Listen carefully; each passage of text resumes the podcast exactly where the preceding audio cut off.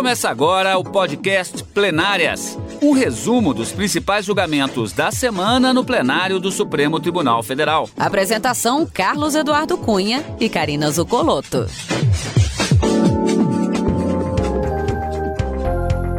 Hoje, com os principais momentos das sessões dos dias 16 e 17 de junho de 2021. Karina, uma dinâmica que é muito comum é o início do julgamento dos processos com a apresentação de relatórios, sustentações orais e a perspectiva de julgamento é, na apresentação do voto do relator ou no voto dos ministros em sessões posteriores. Isso marcou essa semana com alguns julgamentos que foram iniciados, mas temos sim decisões que foram tomadas, julgamentos encerrados no plenário nesta semana. É isso aí, Cadu. Foram pelo menos quatro temas é, tratados no plenário, tanto da quarta como na quinta-feira, essa semana, nem todos concluídos, como você disse, mas pelo menos já iniciados. Na quarta-feira, os ministros acabaram concluindo o julgamento sobre duas leis do Estado do Espírito Santo que questionava justamente a possibilidade de contratação de pessoal temporário para algumas atividades de agentes penitenciários em, em atividade socioeducativa e também acabaram fixando a tese e um recurso extraordinário que já havia sido julgado no plenário virtual em março, concluído esse julgamento em março de 2021, mas faltava apenas a fixação da tese. Outros dois temas foram iniciados no plenário, mas um foi interrompido em razão de um pedido de vista do ministro Nunes Marques. Trata-se de questionamentos sobre dispositivos que foram inseridos no Código de Processo Penal pela legislação que trata da prevenção e combate ao tráfico interno e internacional de pessoas, o questionamento é para saber se o Ministério Público e delegados de polícia, autoridades policiais, podem requisitar determinadas informações cadastrais e informações pessoais de usuários de telefonia sem ordem judicial. E ainda na quinta-feira, houve o início do julgamento, o ministro Gilmar Mendes, relator, ainda não proferiu seu voto, mas questionando se dispositivos e cláusulas de acordos coletivos já com o prazo expirado, podem integrar contratos individuais de trabalho e, e, somente ser modificados quando uma nova norma coletiva sobrevier. Esse julgamento foi interrompido em razão já do adiantado da hora e deve ser retomado no plenário. Em breve a gente vai acompanhar tudinho aqui na TV Justiça.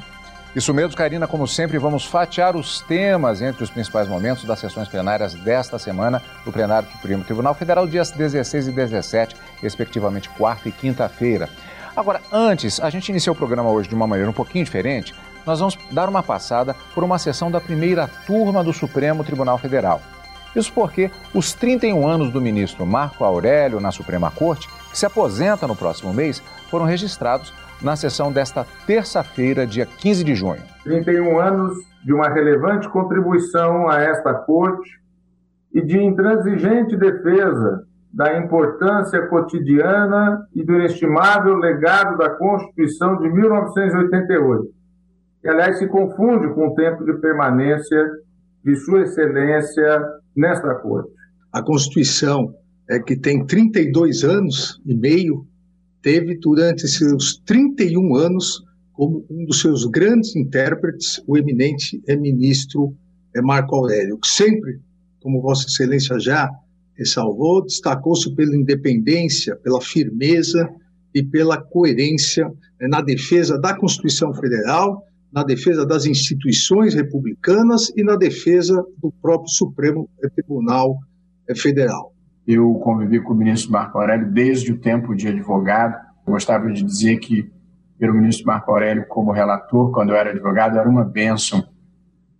Não que necessariamente ele decidisse favoravelmente, mas porque sempre decidia levando em conta os argumentos dos advogados, a quem sempre recebia com interesse e fidalguia. O ministro Marco Aurélio, oriundo da Justiça do Trabalho, como eu, eu só queria reiterar o grande orgulho que nós sentimos quando da nomeação de Sua Excelência para a Suprema Corte do país. Hoje constato que ainda examino um processo como se fosse o primeiro processo da minha vida judicante.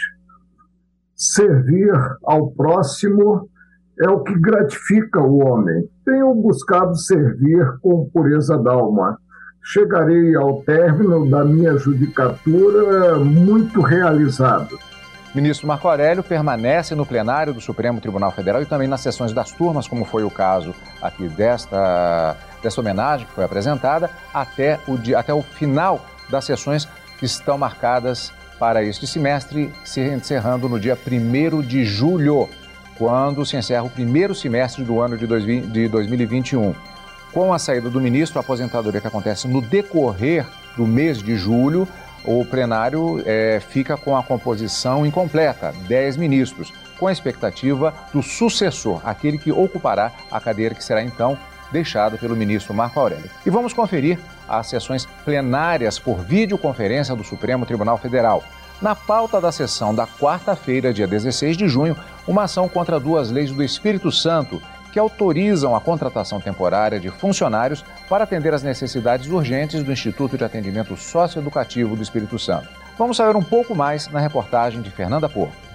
As leis complementares do Espírito Santo foram questionadas pela Procuradoria-Geral da República.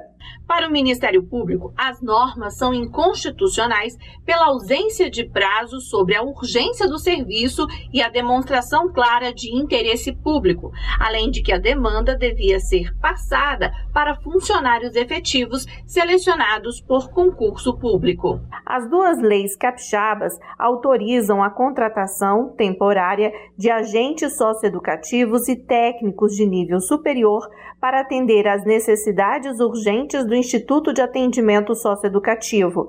Para a Assembleia Legislativa do Estado, as normas tratam de demandas do serviço social e não há intenção de descumprir a ocupação de cargo por concurso público. O relator da ação é o ministro Marco Aurélio. Em outubro do ano passado, ele encaminhou o caso para ser julgado em plenário sem análise do pedido de liminar. E por maioria, o plenário do Supremo Tribunal Federal declarou inconstitucionais leis do Estado do Espírito Santo que permitiam a contratação temporária de pessoal para diversos cargos, destaque para o cargo de agente socioeducativo, além de outras funções no Estado do Espírito Santo. A reportagem, a cobertura da sessão plenária é de Marta Ferreira. O argumento do governo do estado para editar essas leis é de que a medida é essencial para atender às necessidades urgentes e excepcionais. Para o PGR, autor da ação, as leis estaduais que são de 2010 e 2014 não especificam quais seriam os requisitos para a contratação excepcional, o que afrontaria a necessidade de concurso para ingresso em cargos públicos. Também argumentou que está havendo, na prática, uma perpetuação de contratações temporárias para cargos permanentes no sistema socioeducativo do Espírito Santo. O fato é que por algum tempo ainda se admitiu uma temporariedade dessas contratações pelo Estado do Espírito Santo, enquanto ele se organizava financeira e politicamente para ter quadros permanentes para essa função que é permanente. Relator da ação, ministro Marco Aurélio, entendeu que as leis são inconstitucionais. Ele destacou que cargos técnicos permanentes exigem a realização de provas, como prevê a Constituição. Na prática, as normas demonstrariam uma permanente quebra da regra do concurso público. É realmente um círculo vicioso. É o faz de conta no Brasil. Faz de conta que se tem uma Constituição Federal mas não se deve, ante a interesses condenáveis, observar essa mesma Constituição Federal. A divergência foi aberta pelo ministro Alexandre de Moraes, que votou pela improcedência da ação, e foi seguido pelo ministro Ricardo Lewandowski. Moraes destacou que o sistema socioeducativo é o que tem o maior número de exonerações na segurança pública, o que exige a contratação imediata. A proporção não garante é, a integridade física desses adolescentes. E isso vai se acumulando. Então, essa é a realidade que gera, não raras vezes, a necessidade de contratações por prazo determinado, contratações excepcionais. O plenário, por maioria, seguiu o entendimento do relator e declarou as leis inconstitucionais. Por maioria também, os ministros seguiram a proposta de modulação dos efeitos da decisão apresentada pelo ministro Nunes Marques para manter as leis em vigor por mais dois anos, para que nesse período o Estado do Espírito Santo possa realizar concurso para preenchimento dos cargos. Karina, às vezes um processo que está em plena tramitação algo que modifica aquela realidade, por exemplo, a promulgação de uma nova lei que modifica aquela que está sendo questionada, e existe a chamada perda de objeto. No caso, houve uma argumentação no sentido de que isso teria acontecido, mas o julgamento prosseguiu. O que é que aconteceu? É, o, o vice-procurador-geral, doutor Humberto Jacques, que fez a sustentação oral durante esse julgamento, ele disse que vieram aos autos informações do próprio governo do Espírito Santo de que essas duas leis que estavam sendo questionadas nessa ação direta de inconstitucionalidade teriam perdido o objeto porque uma outra lei foi criada posteriormente revogando essas duas que eram objeto de discussão.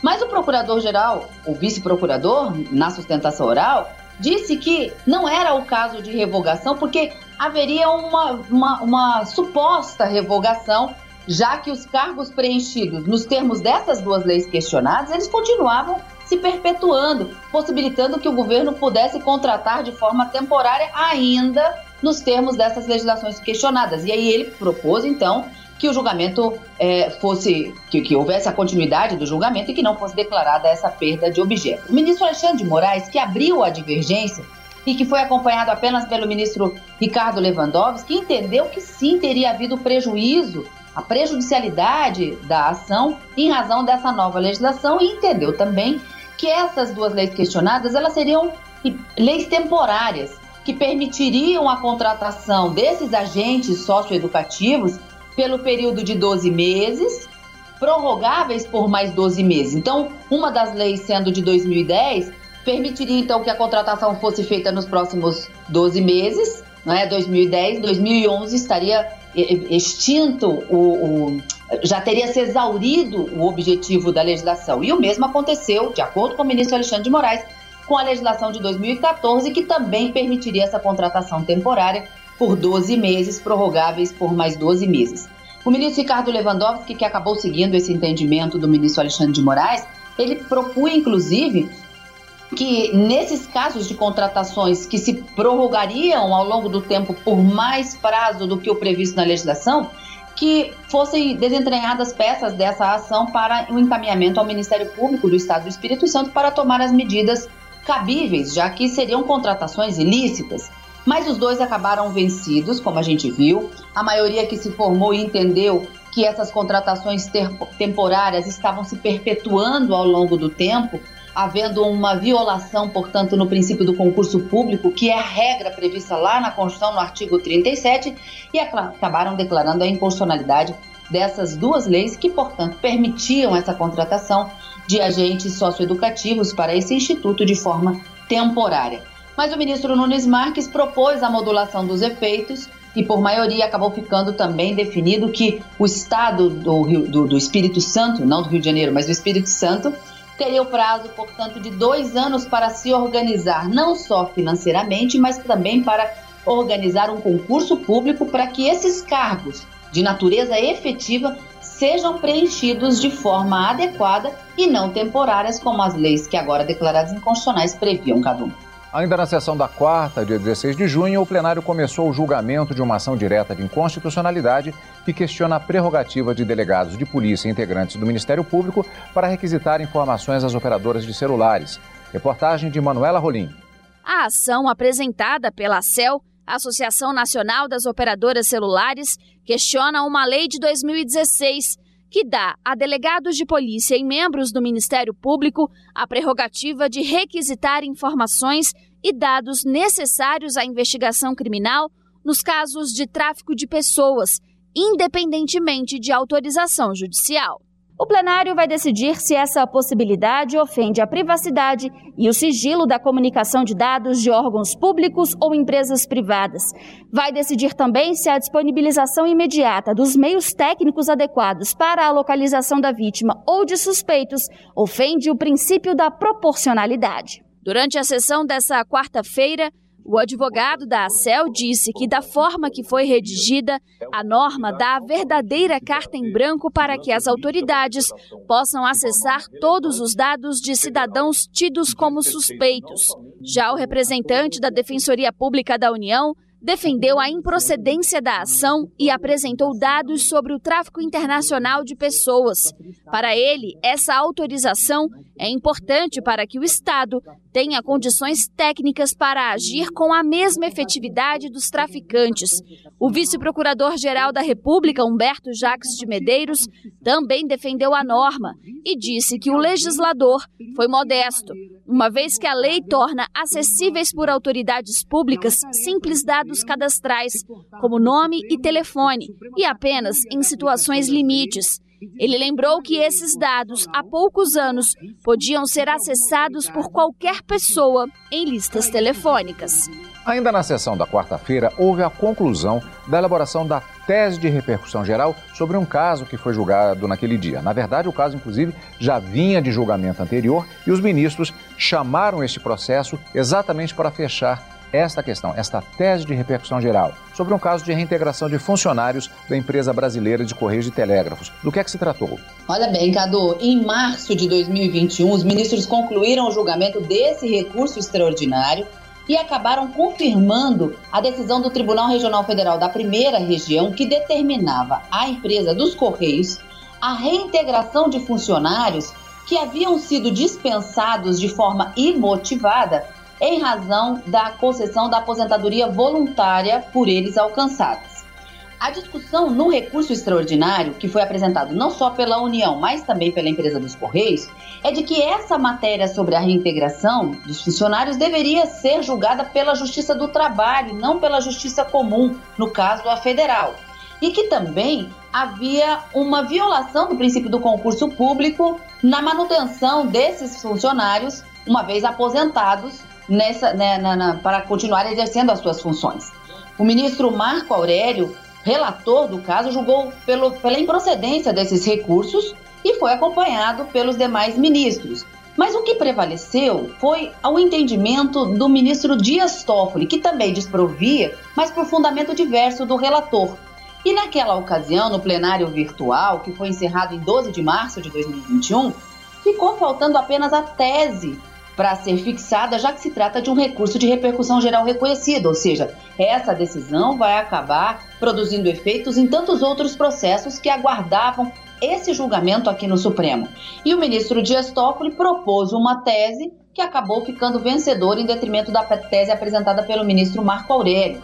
Ele fez uma, uma divisão no tempo em relação ao que determina a, a emenda à Constituição número 103 de 2019, que foi promulgada em novembro de 2019. E ele disse o seguinte: a emenda constitucional número 103, ela estabeleceu na Constituição, a partir da sua promulgação, que a aposentadoria de funcionários, mesmo pelo regime geral da Previdência Social, faz romper o vínculo empregatício e que, portanto, não poderiam ser mantidos esses funcionários nos Correios se eles tivessem se aposentado. No entanto, essa determinação não alcança os funcionários dos Correios nesse caso concreto. Por quê? Porque a aposentadoria deles se deu antes da promulgação da emenda. E a emenda acaba fazendo essa, é, é, trazendo essa excepcionalidade, né? Os casos anteriores, a aposentadoria não faz romper o vínculo. Daí a manutenção da decisão do TRF da primeira região, no sentido de determinar aos Correios que esses funcionários fossem reintegrados já que dispensados de forma imotivada e que violaria então a tese fixada em outro recurso extraordinário que determinava à empresa justamente que para a demissão de funcionários, para a, dispensa de funcionários, deveria haver motivação na causa. E ficou, portanto, uh, fixada essa tese, concluído, portanto, esse julgamento envolvendo essa dispensa de funcionários na empresa de Correios e Telégrafos, uma empresa pública em que os funcionários são contratados por meio de concurso públicos, mas são regidos pelo regime seletista. Competência para julgar esse caso, Justiça Comum, Justiça Federal e não a Justiça do Trabalho. E o Supremo Tribunal Federal retomou na sessão da quinta-feira, dia 17 de junho, o julgamento de ação que questiona a norma que permite a delegados de polícia e membros do Ministério Público requisitar dados telefônicos em investigações de tráfico de pessoas, independente de autorização judicial. Lembrando que esse julgamento ele foi iniciado na sessão da quarta-feira, mas retomado, portanto, na sessão do dia 17 de junho. Marta Ferreira. Está em discussão o trecho de uma lei de 2016 que trata da prevenção e repressão ao tráfico interno e internacional de pessoas e estabelece que as operadoras telefônicas têm até 24 horas para atender às requisições de delegados de polícia e integrantes do Ministério Público, independentemente de autorização judicial. A Associação Nacional de Operadoras Celulares, autora da ação, argumenta que a lei seria inconstitucional porque autorizaria a liberação de informações sobre os usuários que as operadoras têm o dever de guardar, violando assim a privacidade e o sigilo das comunicações. Relator do processo, o ministro Edson Fachin votou pela improcedência da ação por entender que os trechos questionados estão de acordo com a Constituição e por isso são válidos. Faquim ressaltou o significado de dados cadastrais previsto na legislação brasileira, que são definidos como informações referentes a nome, endereço de assinante ou usuário registrado e autenticado. É inequívoca a interpretação segundo a qual, na expressão dados cadastrais, não estão incluídas interceptação de comunicação ou de dados telemáticos, mesmo em relação à possibilidade de requisição de meios, como prevista no artigo 13b, não há que se falar em violação à reserva de jurisdição, eis que a possibilidade de requisição visa a identificação e a localização imediata da vítima.